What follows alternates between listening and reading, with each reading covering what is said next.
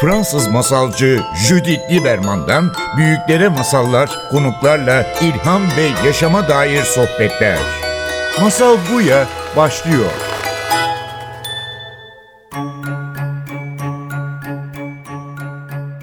Masal Buya'ya hoş geldiniz. Bugün stüdyoda Bahar Eriş'le birlikteyiz. Bahar hoş geldin. Hoş bulduk.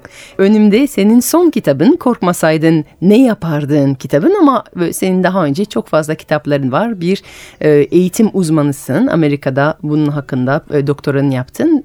Ondan sonra çok üniversitede dersler verdin. Şu an e, özellikle akademik kitaplar çıkarttın şu ana kadar. Ama bu senin akademik olmayan ilk kitabın aslında. Çok e, doğru. Küçük e, metinlerden oluşuyor. Birçok ayrı konular alıyor ama esas tabii ki içinde bu var yani. Senin içindeki tohumlar nedir? Senin içindeki potansiyel nedir? Ve onları baskılayan nedir? Çok önemli bir konu. Özellikle çok konuştuğumuz bir şey. Herkes kendi yolunu ararken, herkes sanki üstünde onu bas yani engel eden bir kapak var ve o kapak kaldırmaya çalışıyor ama kaldırabilmek için o kapak neydi? Yani tam tam yapabildiklerime erişmeme engel eden şey ne? Ve orada aslında bir sürü ipucu veriyorsun aslında. Belki de bu belki de şu. Eminim okurlar benim olduğum gibi birçok yazılarda ha bende bu olabilir ya da ha bu tam ben e, diyebilir. Zaten kendini de anlatarak başlıyorsun. Ee, bu kitabın çıkış noktasından başlayalım mı? Şöyle bu konudan açılmışken şunu da e, haberini vereyim. Şimdi dedin ya potansiyelini keşfetmek.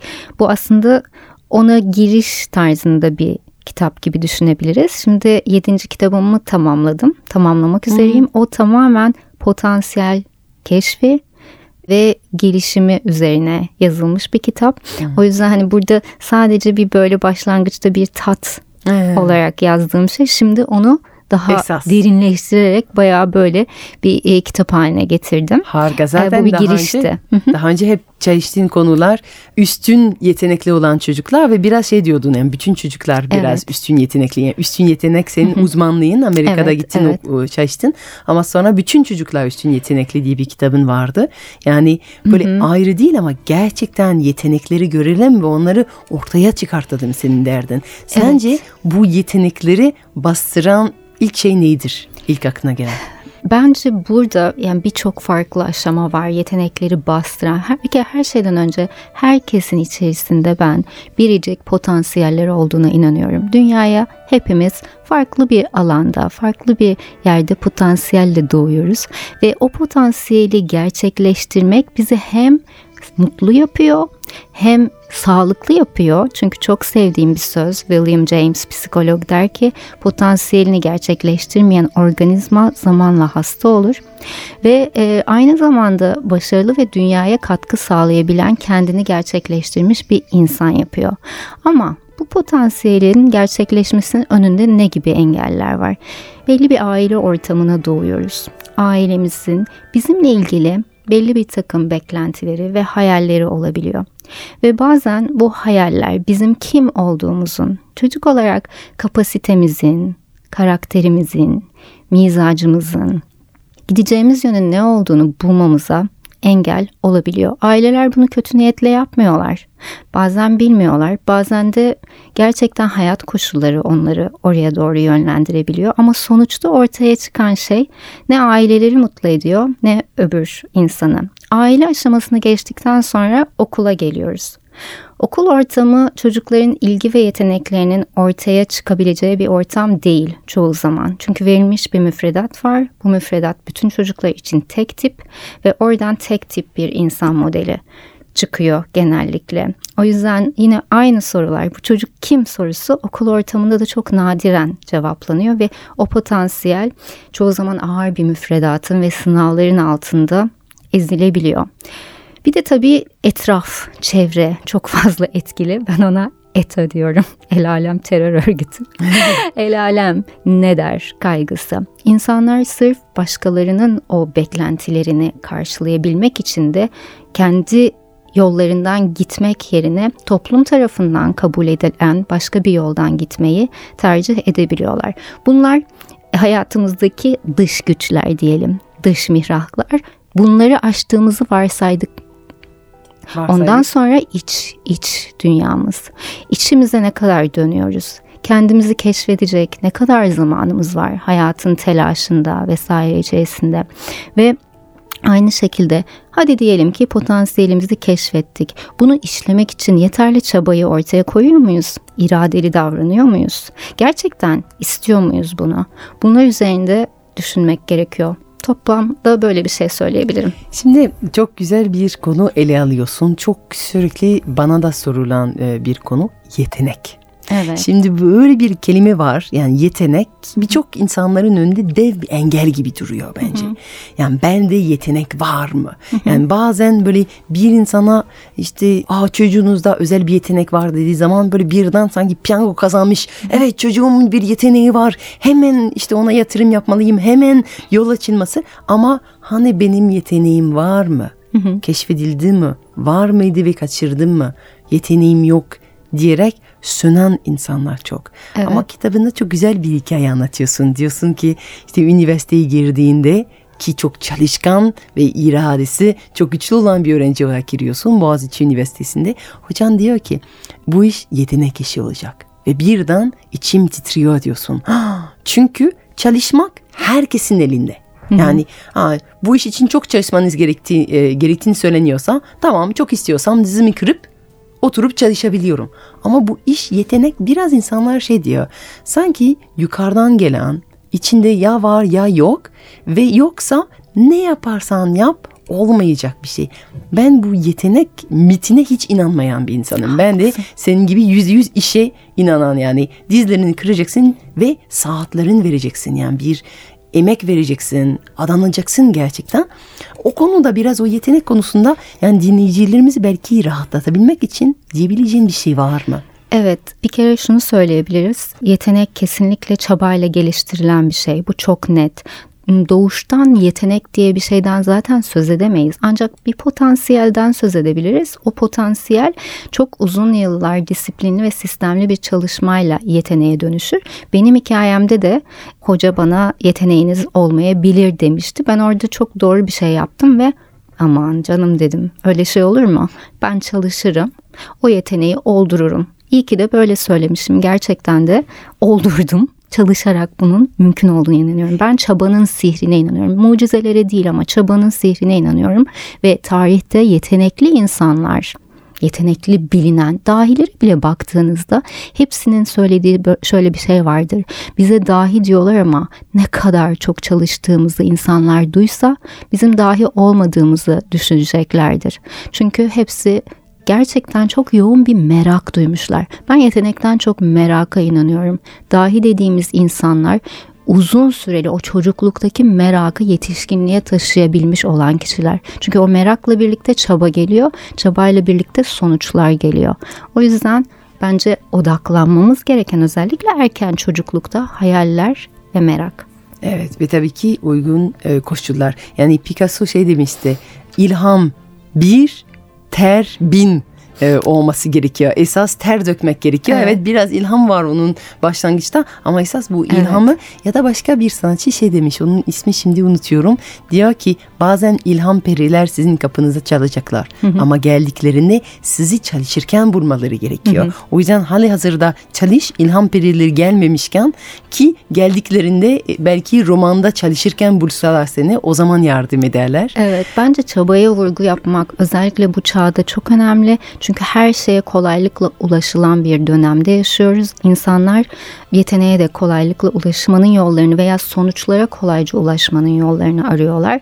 İşte böyle hani secret yapmak falan gibi şeyler var ya. Evet. Biz o o kısmında iyiyiz ama ondan sonra onun o hayalin gerçekleşmesi için gereken çabayı, iradeyi ortaya koymak kısmına gelince elimize kumandayı alıp televizyona doğru yönelmeyi tercih edebiliyoruz. O daha kolay geliyor. Evet gerçekten ben şey hatırlıyorum. Ortaokulda bence herkesin böyle bir anı var yani.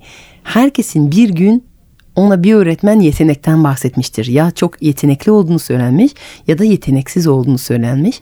Ee, bana da bir öğretmen bir gün annemleri çağırdı ve bir alanda kesinlikle yeteneksiz olduğumu söylediler. ee, o da e, dil öğrenme. Benim Almanca o- 11 yaşındaydım. Almanca öğretmenim benim annem babam çağırdı ve dedi ki Judith'in e, dil öğrenme konusunda %100 yeteneksiz. Yani asla dil öğrenemeyecek dedi. O yüzden yani Almanca öğrenebileceğini hiç düşünmüyorum dedi. Gerçekten de sınıfın son öğrenciydim. Çok ilgim vardı aslında dil öğrenmekle ilgili. Annem e, gizli bir kod öğreneceğimi söylemişti ama hiç çözemiyordum. Çok komik tabii ki çünkü bugün akıcı bir şekilde üç dil konuşuyorum. Evet. Ve e, Almanca da zaman içinde söktüm her ne kadar artık kullanmadığım için biraz unuttum. Ve sonra Almanya'ya gitmiştik sınıfça ve sınıfın en son öğrenci, yeteneksiz öğrenci olarak bir ben konuşabilmiştim. E, Çünkü ötekiler sınavda çok e, iyi not ve puan alıyorlardı. Gramer konusunda çok iyilerdi. Ama ben de iletişim kurmak için böyle öyle yanık tutuşuyordum ki yani ne yapar ne eder hatalarımla bugün yaptığım gibi hatalarımla aksanımla birlikte böyle mutlaka iletişim kuracaktım ve e, kurdum ve o, o bende kaldı ve umarım başka insanlarda da e, benzer deneyimler oldu. Ha demek ki buydur yeteneksiz olmak. Yani bir insanın bir gün bir şey zannetti. Sen sende bir Aha. sınır zannetti ve onu burada koydu. Çok şanslı oldum çünkü annemler şey dediler. Aha siz öyle mi düşünüyorsunuz? Ve hemen onların Almanca bir arkadaşı aradılar ve dediler ki bu öğretmenimize hiç güvenmiyoruz. Çünkü kızımıza güven inanmıyor. Biz sana danışmak istiyoruz. Kızımıza inanan bir insanı danışmak istiyoruz. Um- umarım çocuğunuz yeteneksiz diyen bir öğretmene asla kimse inanmaz. Umarım, umarım, umarım böyle öğretmenler de kalmaz. E, Çünkü bir çocuğun hayatında en büyük etkinin öğretmen olduğunu, aileden sonraki yıllarda en büyük e, etki öğretmen ve o öğretmen sizi çok güzel bir yola sokabileceği gibi e, çok kağıt kesiği gibi izler de bırakabilir. Ama bence bunların hiçbirini dinlemeyelim. İç sesimiz. Neyi duyuyoruz ve neyi duymayı reddediyoruz. Evet. Neyi bu çünkü hayatta başımıza gelen olaylar var. Belki kötü öğretmenlere denk gelebiliriz. Belki kötü bir aileye denk gelebiliriz. Hepsi mümkün. Ama hep sevdiğim bir laf var. Epiktetos'un lafı. Yani başımıza geç- gelecek olayları biz seçemeyiz ama olaylar karşısında nasıl bir tutum izleyeceğimiz bizim elimizdedir. O yüzden hiçbir konuda mağduru oynamayalım.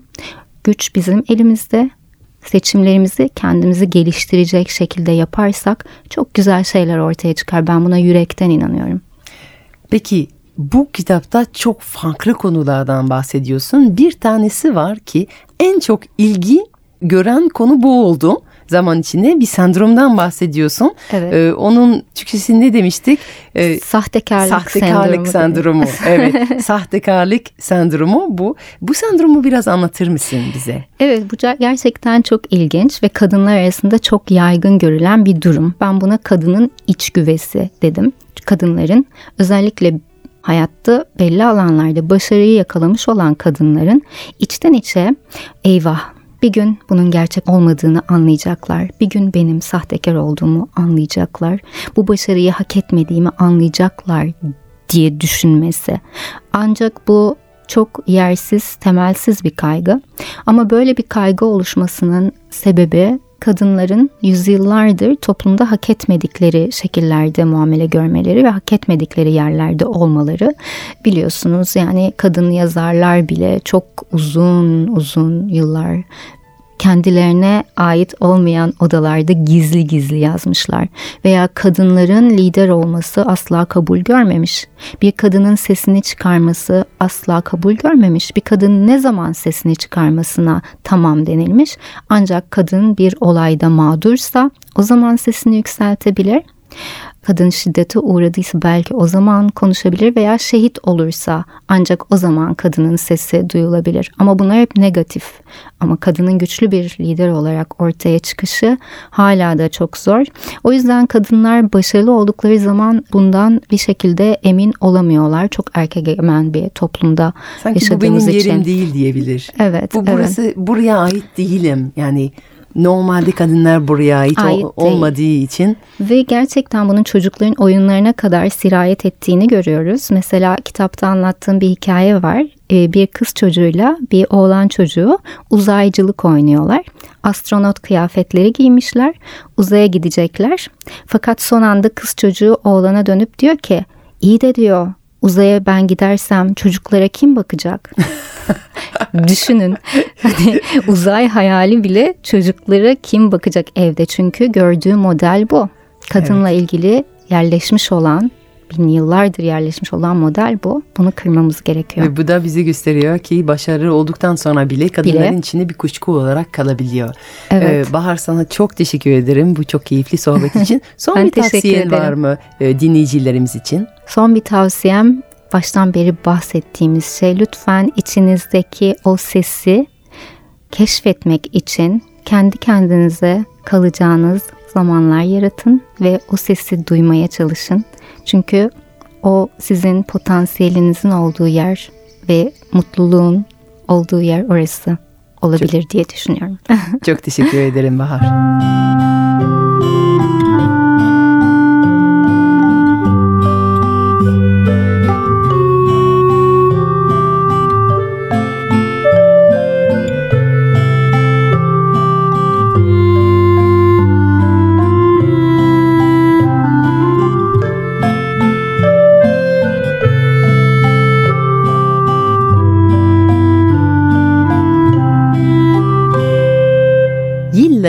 Tapınaklarda bilgelerin dizinin dibinde geçirmişti. Akıllı sorularıyla fark edilmiş, kadim kitapları okumaya layık bulunmuş, bin bir soru ile test edilmişti. Mürit de hoca oldu. Her soruya cevap bulurdu. Bilgeliği övülüyor, müritleri her geçen gün çoğalıyordu ama kalbi huzur tadamıyordu. İçinde durduramadığı bir kıpırtı vardı. Hayatta boyunca hep bir sonraki aşamaya ulaşmak için çalışmıştı. Peki şimdi ne olacaktı ona? Artık her yıl aynıydı. Yine bir öğrenci gidecek, yerine başka bir tane gelecekti. Soruları hep aynı olacaktı. Zaten sorular farklı olsa da cevaplar değişmiyordu. Kalbindeki kıpırtı büyüyüp güçlü bir dürtüye dönüşünce yollara düştü. Tekrar arayışta olmak ona önce büyük bir neşe verdi. Ama gittiği her okul, karşılaştığı her hoca şu ana kadar bulduğu cevapların aynısını söyleyince hevesi kaçtı. Demirciyi ilk duyduğunda huzur yolunu ona daima kapalı olacağını düşünmeye başlamıştı. Yine de bu sıra dışı kişinin yanında gitmeyi karar verdi. Bir okulda bulmadı onu. Usta tozlu ve paslı bir atölyede geçiriyordu günlerini. Onun bilgeliğini öğrenmek isteyen daima yanan ateşini geliyordu. Çekiç seslerin arasında ustaya ulaştı. Demirci çalışmasını durdurmadan kolu ne kadar sertse o kadar yumuşak bir sesle ona ne aradığını sordu. Hoca fısıldadı. Huzur. O zaman ipi çek diye cevap verdi demirci ve elini körüğün ipini tutuşturdu.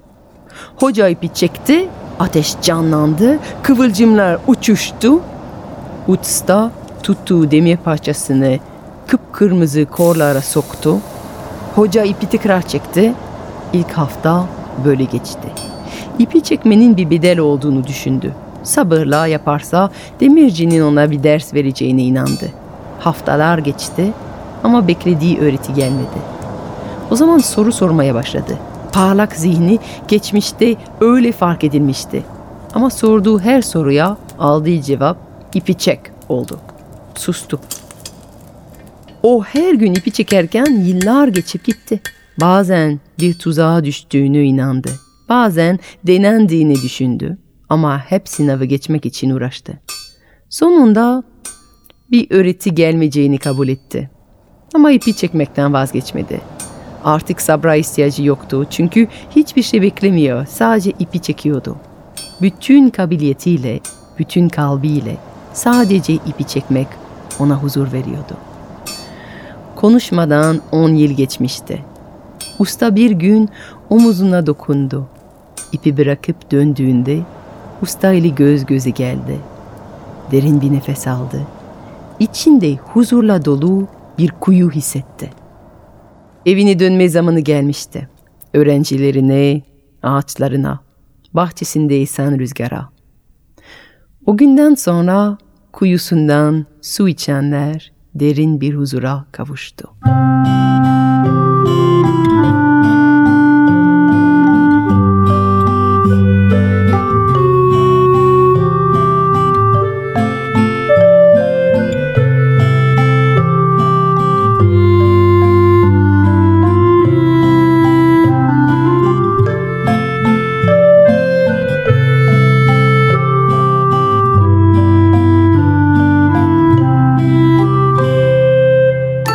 Fransız masalcı Judith Lieberman'dan büyüklere masallar, konuklarla ilham ve yaşama dair sohbetler.